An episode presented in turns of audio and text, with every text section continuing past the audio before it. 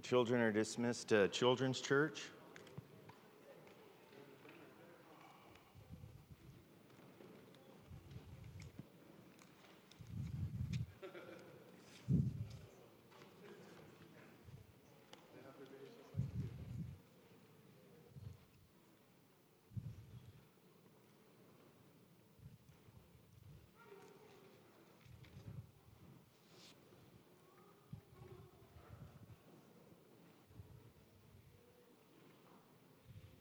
Dear Lord, we thank you for all these youth, Lord, children in this building. We just ask that, Lord God, you would bless them. That, Father God, the words that they hear about you and your love for them, that, Father, we know your word doesn't return void, and we just thank you for your faithfulness. Lord, we pray protection over them. Bless those that are teaching and leading them, Lord, this morning. And Lord, we just thank you that you inhabit the praises of your people. And Father God, when two or more are gathered in your name, it says you are there. So, Lord, we thank you that you are in our presence this morning, that you are here, Lord, working in our hearts. And Father, as we get into your word, I ask that you would open it, that we would be convicted, moved, challenged, motivated, but that, Father, we would draw close to you. I ask that you would bless this time and guard my lips and open our hearts to your word in Jesus' name.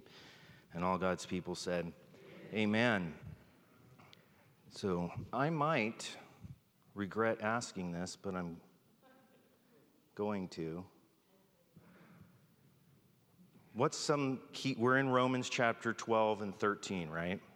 Now, Romans 13 was, we're still finishing that up as we're going to go through that. But what are some things that we learned last week in regards to Romans 13? I just want to check the retention that we have.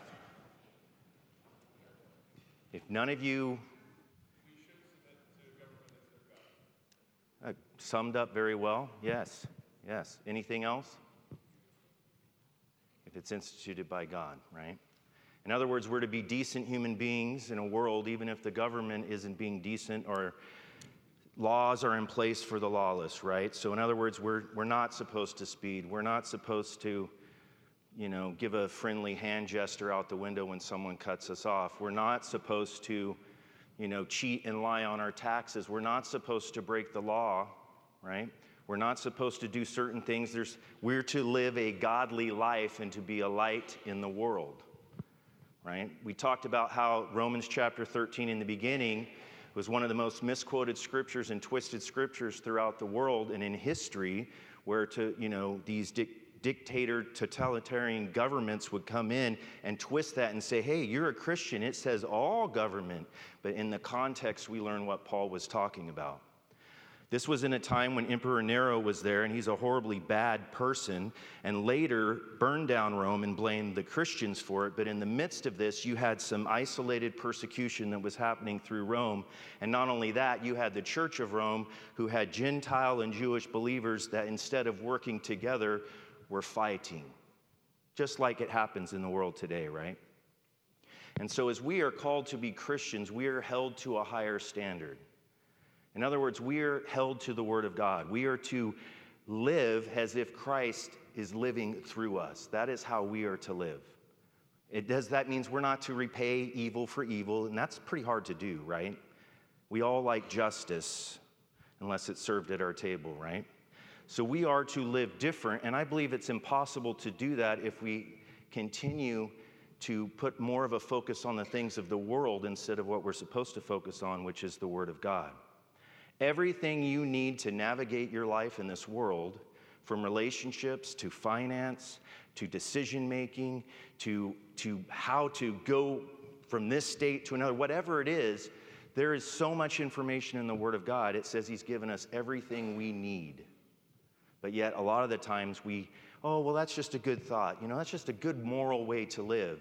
See, the problem is we don't want to be Christians, and I, and I believe real Christians are known by what?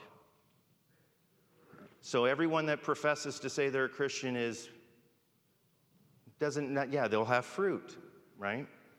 It's kind of like this if I worked at the door of Costco and you came in and I had my Costco badge on and I was not giving you good customer service, do I represent all of Costco? Yes, I do with the badge, but it doesn't mean that I am presenting Costco the way that they're supposed to be presented, right? It's the same with Christians. I mean, I made it really simple, but think about it. A lot of people are really good at knowing the word as it buffs, puffs them up, but when it really comes to serving and loving, that's where the trial really begins to take place. So if you notice in the world, they'll always say, well, Christians are this. They say all these things. Don't even worry about arguing with that. And we see it more with media and Facebook and everything else. There's a wrong, definitely a truly wrong representation of Christianity in the world, and the devil loves it. There's a lot of people who think they understand what Christianity is, and they have no clue. They only take what they see and they say, that's what, if God allowed that, that must be who He is, right? But just like in the days of Rome, and the same it is today, we all have individual choices to make in whom we will serve. And every day you get to wake up and breathe air into your lungs is a day and a gift that God has given you to make a difference and to be different in a good, healthy way. And in the midst of that, in serving Him, we find that a lot of the things that we want fulfillment, it comes through Him. There's something to be said about waiting patiently upon the Lord, amen? And these early Christians, Paul is writing to encourage them, to give them comfort, one, to get along and work together, but also, hey, don't draw attention to yourself, because we know that gets right on TV, doesn't it? People who drive through abortion clinics in the name of God, not Christian. In throughout history, people who said they're doing things in the name of God, not Christian. Hitler said he was doing things in the name of God, and we know that was not Christian. Slave owners did things in the name of God, that was not Christian, right? You even had Thomas Jefferson, who liked the idea of God, but wanted to remove the, miraculous from him, from the Word of God, and remove Jesus from it and just take his teachings. So, you know what he did? He cut up the little Bible, his own version, and cut all the miracles out. That is not Christian, right? People want to remove what they don't like, but the Word of God is, turn with me to, this is a scripture that you can memorize for yourself. It's one that's good to have on the fridge. 2 Timothy chapter 3, verses 16. All scripture is God breathed and is useful for teaching, rebu- rebuking, correcting, and training in righteousness, so that the man of God may be thoroughly equipped for every good work. The Word of God gives us what we need. Amen. And so, as we go and navigate these times, even in the way that we live now, we are truly blessed. We're still blessed as a nation. Even though we might not like the way things are going, God is in control. Amen. So, as we continue, go turn with me now to Romans chapter 13. We're going to be in the back side of that. And as we go there, you're going to pull over to Romans chapter 13. And we're going to be in verses 8. But I'm going to say this just a little beginning because it's one of the main keys out of Romans chapter 12. It says, Do not repay anyone evil for evil, but be careful to do what is right in the eyes of everybody, right? So, who are you mainly concerned about? You're not just concerned about your own, but also how it appears to others. You're concerned about other people, right?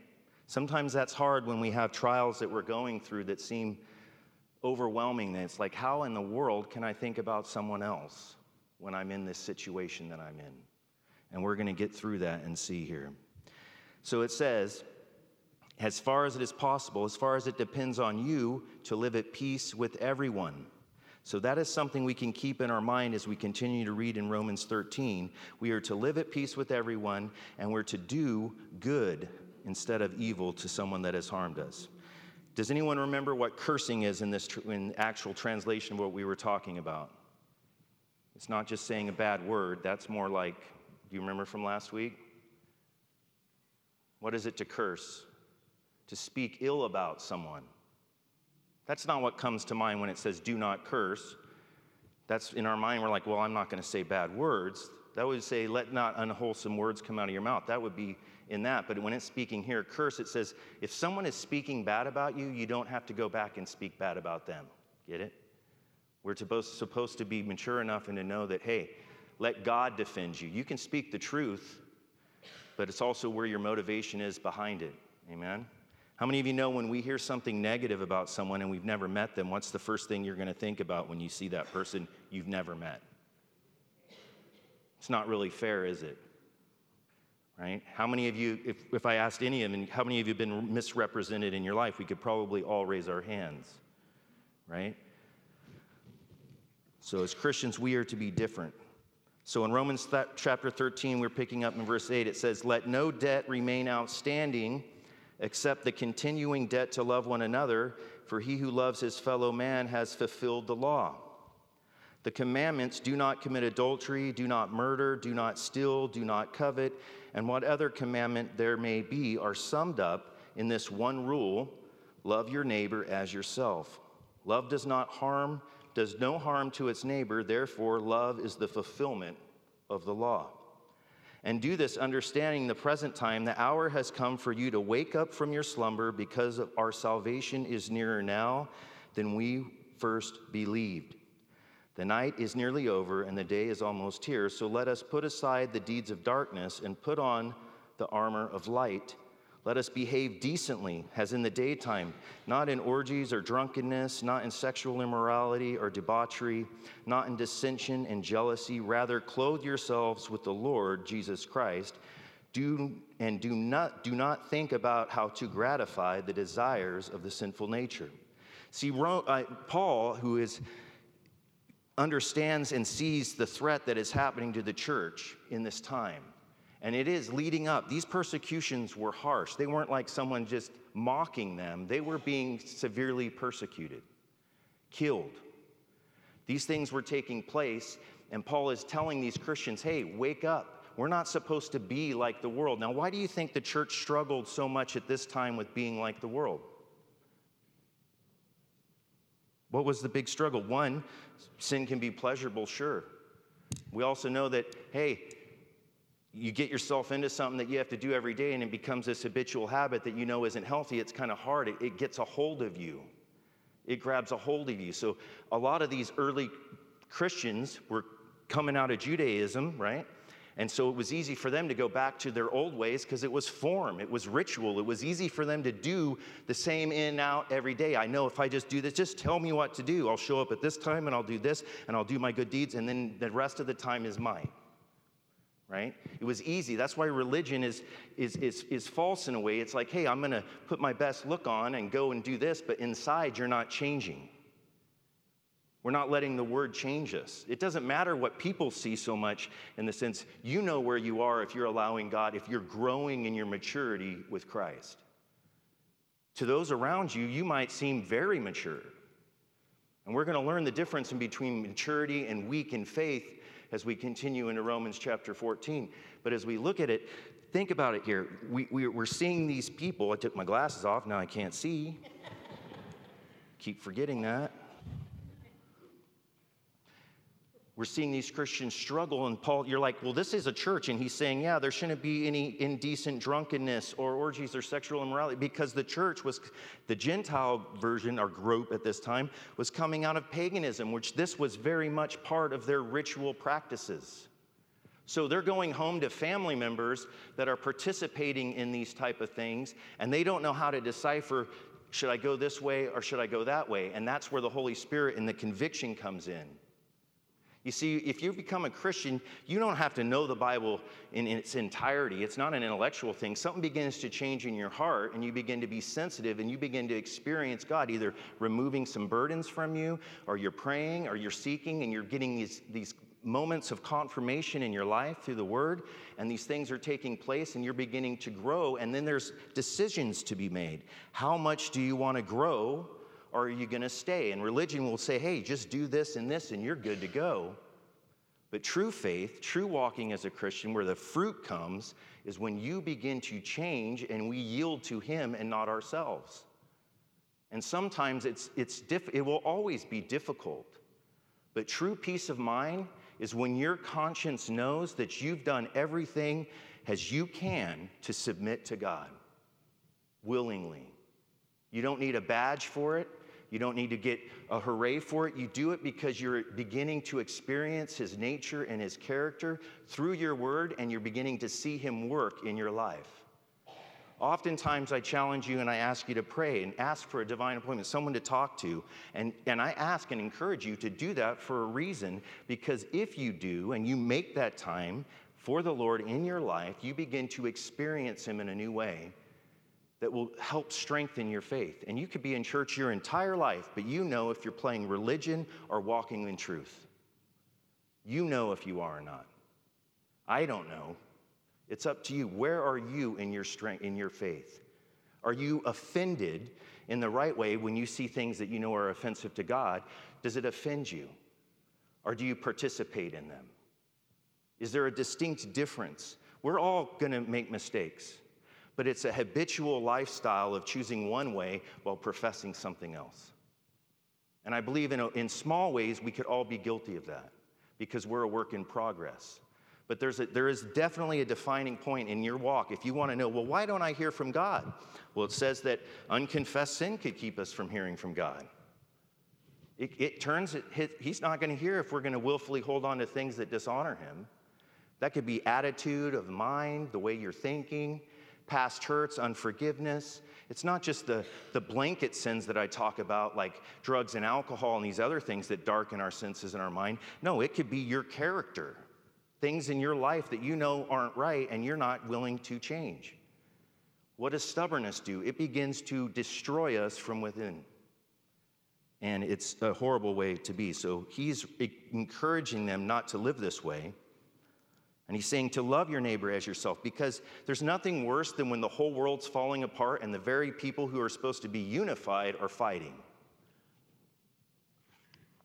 Now, what is unity in that sense?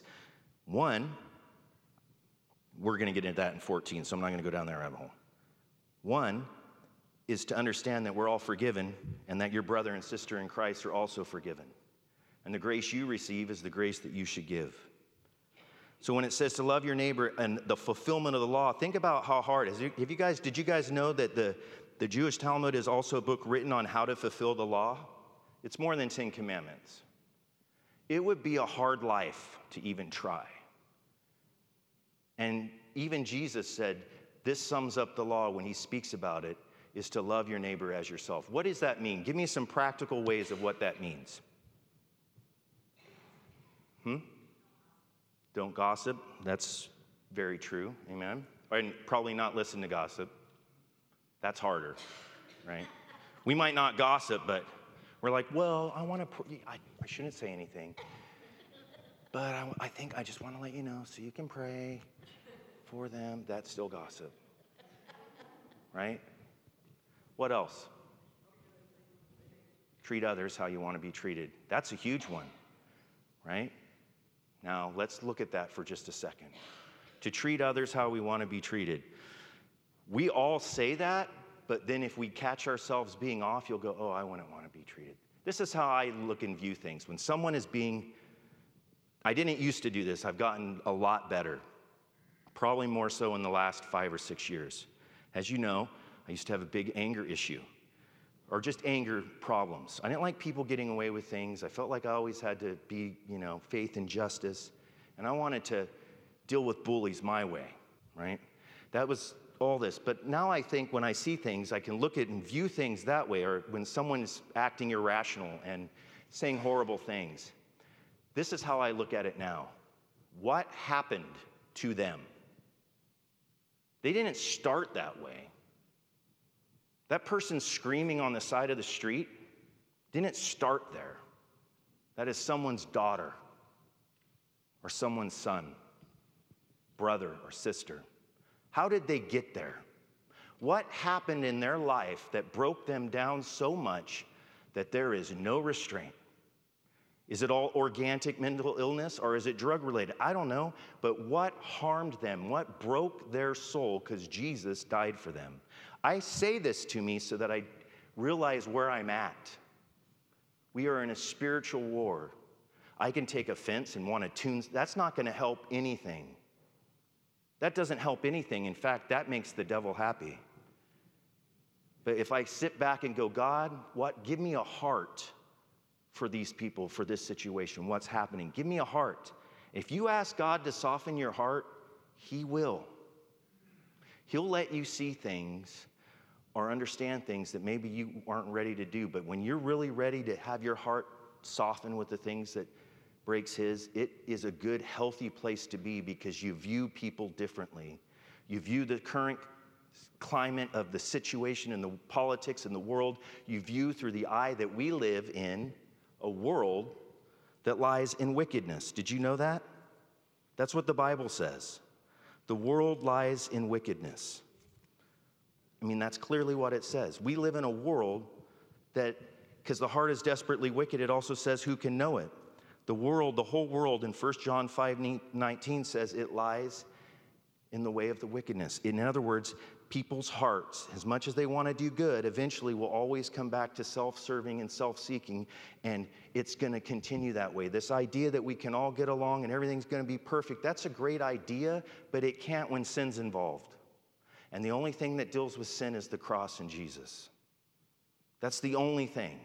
And you go, well, does, how do we deal with people that don't believe? Hey, in the, in the, in the Bible, it's really clear. It, it says that we live in the world, we're not supposed to be of the world. But remember, when this is written, it's written to people who are professing Christians. These letters were written to Christians. The people in the world that don't know Jesus and they say horrible, blasphemous things, and they, like, if a Satanist comes up, and I, I would have no problem talking to a Satanist because at least they believe in something. I'd rather talk to a Satanist than an atheist. Because an atheist will say, absolutely, there's nothing. We're just matter. There's nothing.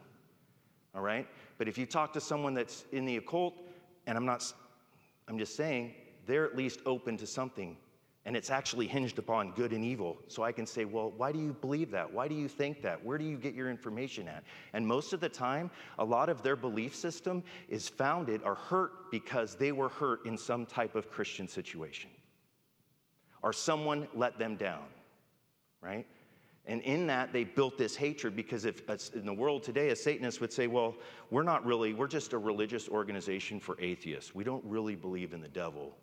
We just want to, we're just mad at churches and we should have the same rights that they do, right? If you ask, but then if you really look and you dig deep, that's exactly what Anton LaVey said. Is that the greatest lie they ever, the enemy ever said is to get people or get people to believe that he doesn't exist and then he can, you know, lie. That's just it. Think about it. There's a lot of people in church who don't believe the devil exists. There's a lot of people that think, hey, I'm here because I feel good. I like the community. I like hanging out. But inside, you got to ask yourself, you can't even understand the Word of God if you don't have Him in your life because it says it's spiritually discerned. The real growing process is coming to Christ as a child and you're and humbly and dependent and say, God, I need you in my life. I'm tired of doing things my way. I want to know and have hope in this world that seems hopeless because the most dangerous thing we have in this world is hopelessness. And there's a lot of people in this world that don't understand what Christianity is, and there's a lot of Christians that are too busy doing playing religious games with themselves on what God can do for them and all this, and they're not even making an opportunity to meet the need, and that's where you're going to grow and experience God the most. I mean, truthfully, it's not that God doesn't care about our personal situations or our trials, but it does mean that for you to be able to say, God, I'm going to trust that my current struggle will be taken care of as I seek you. And Lord, if I can be positive or encourage or pray for someone, show me where and show me how. Some of you are in the education system. You need to be prayed for. You're a light in the world right now that is dark. Not all of the teachers, I'm not speaking about the teachers, but the curriculum is dark. It's dark. It doesn't mean you have to be dark. You get to be a light in the darkness. Amen? You guys got really quiet with that. Think about it. Am I wrong? I'm not, I mean, the, the, the world system, bless their heart, where they're at, that's, they got to, we are to be a light. It was darker in Rome, trust me, than it is in America right now. But it is getting dark. It's important to know who you know and who you are in Christ. Who are you? What do you believe? Who do you, what do you stand for? Because there may come a time, there will come a time, when out of pure principle you can go, I'm I, sorry, I choose to follow God over man. And that's okay. There's thousands of Christians who did it before we did. Now, I want to encourage you because this is it. Who's overcome the world? Jesus, when his disciples were upset, what did he say? What did they say? They were upset because he was leaving. They didn't understand that they were going to get the Holy Spirit.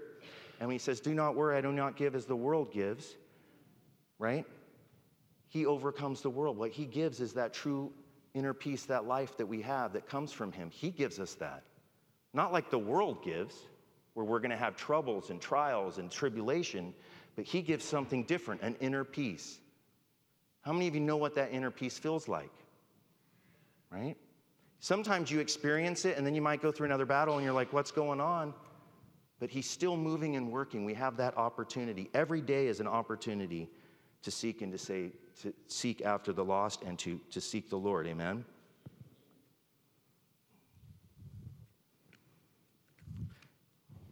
Back in Romans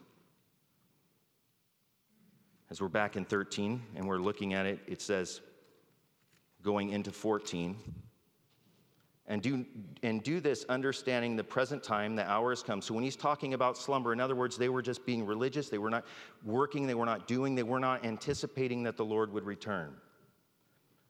In other words, it's like, hey, you know, and, and what is one of the lies the enemy has? The Lord, it says, the Lord is not slow concerning his promises, as some count slowness, but is long suffering, wanting what? All to come to repentance and the saving knowledge of Jesus Christ. So, even here in this earlier time, people were like, Well, when's he coming? I don't understand. Why are we, going, why are we allowed to go through this hard stuff right now? We, they were struggling. A lot of the churches were struggling with that, right? And he says, Hey, every day, this is it. You don't need to worry when Jesus returns. When you stop breathing, you're going to be there, right? So, why worry about something that you don't, well, it's the end days. Hey, then you better make every move count. You better make every day a great opportunity, right? What's the most important thing you can do? Spread his word, right? What's the, mo- I mean, for yourself, to know him, right? Jesus even said in the last days, many will say, Hey, we did all these great things, all these great programs for you. We went and did this, we built this, and we did all these great things in your name, and we stood there and we got our photo taken, and everything was wonderful. And he says, Yeah, depart from me because I didn't know you. Now that seems harsh, doesn't it? The religious leaders of the time, who knew the word very well, did not want to accept the Messiah because it came in the most humble way possible as a baby and didn't give them the triumphal overcoming the Roman Empire like they wanted even though they had the scripture that said how he would come. They chose their own way over God's way. Right? Even in the garden, the very first sin was that lie that was to call into question God's goodness and his faithfulness. How many trees were in the garden? Two, right? The tree of life and the tree of knowledge of good and evil. What's the tree that God said, do not eat from? The tree of knowledge of good and evil. And what does the devil do? He comes in and he says, Hey, did he really say that? You're just overreacting. If he gave you all this, why wouldn't he just, just take a taste? It's not a big deal. Everyone takes a taste here and there, right? And that very lie, that it was the lie that God is not a God of his word. See, the devil knows if he gets you to question God's word and his faithfulness, he'll get you. He'll get a foothold and he'll hold you. He'll have you look at all the Christians that profess with no fruit, and you'll think that that's who Christ and Christians are. You have no idea of who he truly is because you have to trust him when you can't always see the way. That's the hard part. In the garden, that opportunity, that moment that they had, he gave them a free will and a choice to choose.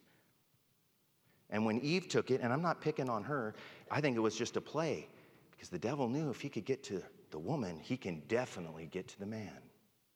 He's going to do exactly how it went.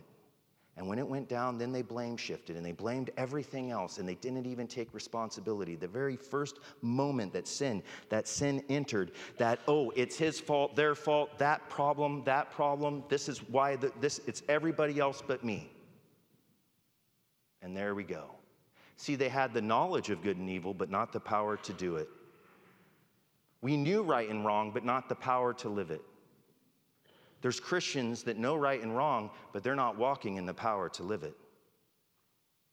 Sometimes it takes persecution and hardships, and things will, will, the church grows. All, the entire church in Christianity grew through the harshest persecution. That's supernatural in itself. But even you in your life, you might know, but God says, hey, yield to me let me guide you and, and, and, give that thing to me, that pain to me, that hurt to me, that addiction to me, and let me work through you to change you so that you can live a whole life to the full. Right?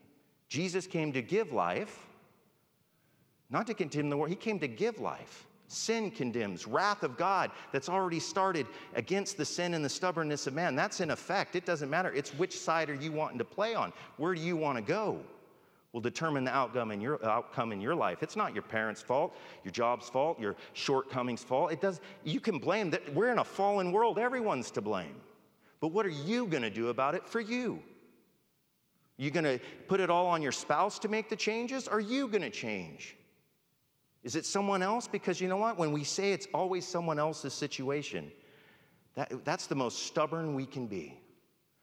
Wisdom is hey, how much of this is true. Even if it's someone you don't like, you should be, they should be able to criticize and say something to you. And even though no one likes criticism, you should be able to go home and look in the mirror and go, God, is some of that true? Will you reveal it in me? Just like David said, Lord, create in a clean heart in me, renew a spirit in me, show me where I'm off. Show me so that I can make adjustments. That's what we need to do as Christians. Every day is an opportunity to grow, right? And in this, he's telling them to encourage them, one, because of the persecution that's ramping up, but also so that they would get along. Just as Jesus said, How will they know that you are my disciples? By your love for one another. And as we continue, as you read through 13, and we're going to be in 14 next week, we're supposed to behave decently. So I want to look at something that Jesus brings this out in a perfect example when Peter blew it. Okay, so turn with me to Matthew chapter 27. Matthew chapter 27.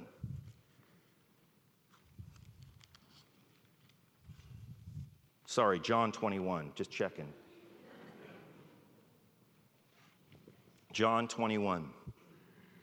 I love this because I, I kind of feel like I identify with Peter. He was very impulsive and impetuous. If you don't know what that is, sometimes you do things without thinking first, or you don't think about the consequences, you just do, right? That's me. I do that. I'm better now because you're supposed to get better when you're older. You're supposed to know things. You're supposed to have a notepad and write that stuff down so you don't keep doing it, right? So I love this. Now, hear it. This is John, right? So we're going to learn a little bit about his character too. Jesus reinstates Peter, starting in verse 15. When they had finished eating, Jesus said to Simon Peter, Sorry, Simon, son of John, do you truly love me more than these? Yes, Lord, he said, You know that I love you. Now, if you don't know the backstory, Jesus, Peter cuts the ear off guard. I'm the ba- I'm gonna basically, I'm totally paraphrasing. I'm the guy, right? I will never turn. I will never renounce you. I will be that guy to the best of my ability. You don't have to worry about it, Jesus. I got your back. Totally paraphrased. He blows it. Not only does he blow it, Jesus says the cock's gonna crow three times and you're gonna deny me three times. Not like just once, like, oops, I kind of know. Like, you're gonna do it three times. So he does it three times. And on the third time, Maybe Jesus came through the corridor and looked right at him. I don't know, but he heard the cock crow, and then it reminded him of what Jesus said. And can you imagine how bad he would feel? Now you're not a man of your word, your word is nothing. You let down the Savior, right? In his mind, he blew it. There's no restoration for that. I denied you three times. One time, maybe, oh, I don't know, but three times.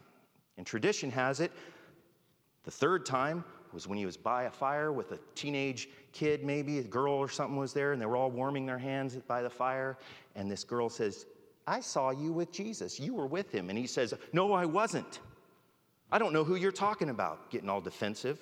Another sign that he totally is that person. Super defensive. And then he starts cursing at the girl, like, Shut up. Who knows what he said? But it was bad enough. And then Jesus, at that moment, he denies. Here's Jesus coming. This is the, the Lord to us. Think about this. When we screw up, make mistakes, this is Jesus to us. When they had finished eating, Jesus said to Simon Peter, Simon, son of John, do you truly love me more than these? Yes, Lord, he said. You know that I love you. Jesus said, Feed my lambs. Right? Again, Jesus said, Simon, son of John, do you truly love me? He answered, Yes, Lord, you know that I love you. Jesus said, Take care of my sheep. Right? The third time he said it to him, Simon, son of John, do you love me? Peter was hurt because Jesus asked him the third time, right? Do you love me? He said. Lord, you know all things. You know that I love you. Jesus said, Feed my sheep. I tell you the truth, when you were younger, you dressed yourself and went where you wanted to. But when you are old, you will stretch out your hands, and someone else will dress you and lead you where you do not want to go. Jesus said this to indicate the kind of death by which Peter would glorify God. Then he said to him, Follow me, which Peter did was martyred. So he's saying this to him, prophetically speaking, Hey, we've got this out of the way. I revealed to you your shortcomings, but that's okay. I got you. Feed my sheep. Get back in place. Get back in line. Do what I've called you to do, right? Peter turned and saw that the disciples whom Jesus loved was following them. This was the one who had leaned back against Jesus at supper and had said, Lord, who is going to betray you? When Peter saw him, he asked, Lord, what about him? This is John, the Gospel of John, right? the one that he's saying, John's writing this about himself. So imagine, he's writing this about Peter too, and he says, Peter turned and saw that disciple whom Jesus loved. Well, I'm glad you put yourself in it like that, John. Or you, you notice when they ran to the tomb, he had to say who got there first? You following? They're people like me and you, right? They have good days, they have bad days. See, it's when we recognize that we want to have the right days, the good days comes from being right with Him. If you're not growing in your walk, then you're going backwards. You're becoming stagnant. I don't know if you are, I hope you are, but it should go beyond these walls. Amen. So here it goes. Then he turned and saw the disciple whom Jesus loved was following them, and this is what he had leaned back against Jesus at the supper, and he had said, Lord, who is going to betray you? When Peter saw him, he asked, Lord, what about him? Jesus answered, If I want him to remain alive until I return, what is that to you? You must follow me. Because of this, the rumor spread among the brothers that this disciple would not die. But Jesus did not say that he would not die. He only said, I want him to remain alive until I return. What is that to you? Do you see the bickering that's kind of taking place? See, even the disciples who walked with Jesus saw these miraculous things, but you know what? They didn't have the power of the Holy Spirit at that time to change. They knew the truth and they had to accept Christ, but it was the Holy Spirit who came and empowered them to live. The same empowerment that can happen in our lives if we want it to, by yielding and submitting. That helps us face the toughest storm, right? The toughest trial. It's like, and why, did I mention that story? Because think about it. Here you have two people, and Peter instead, he just was forgiven. He denied Christ three times. We didn't hear that about John, but let's be fair. None of them were there except for the women at the crucifixion. So, where were all the strong men then? And who did Jesus reveal himself to first? The women. And when they came and told the men what happened, the men said, You guys are crazy, basically, right? Right? Doesn't that show our human heart? But God, in his faithfulness, reveals to him, and he says to Peter, and this is what the Lord would say to us today. We, in our walk with God or whatever, we want to stop comparing, and that's exactly what Peter did. You just told something specifically about me and serving you, and I just told you again, I'm going to do that, and I love you three times. But instead, I'm like, but what about him? What's his ration? And Jesus is like, what does that matter to you? You get how quick the mind changes? Well, it's not fair. Is the world fair? Right? It doesn't, I wish it was, but it's not. It's fair when you look at it through Christ because in eternity, none of that matters. It's who you serve. Choose you today who you will serve. Amen? As for me and my house, we will serve the Lord. Will you serve him? Will you serve him? Will you seek him? Will you give him that hurt, the pain? I say that because a lot of our hindrances is we think everything's on feelings, and I don't feel like this. A lot of you didn't feel like coming to church. Some of you don't feel like working with someone, but if you notice, a lot of the times that's where the greatest things take place. Feelings are not our guide, the word is. And how you represent Christ to your fellow brother and sister in Christ, to your fellow worker, people working for you, and all those things are very important because you are held to a higher standard if you are a Christian. Amen? Did I give you too much information? So, as we get ready to go into next week, we learn the key principles of Romans chapter 13, 12, and 13. Living sacrifices work together. Love covers a multitude of sin. We'll talk about that some next week when we look into it. But as we go forth in this, know this that Jesus Christ is the author and the finisher of our faith, and there's encouragement in that. Wherever you are in your walk, God is beginning to work in you, and that renewed mind comes by the, you meditating upon His Word. Amen. Would you stand with me as we get ready to pray?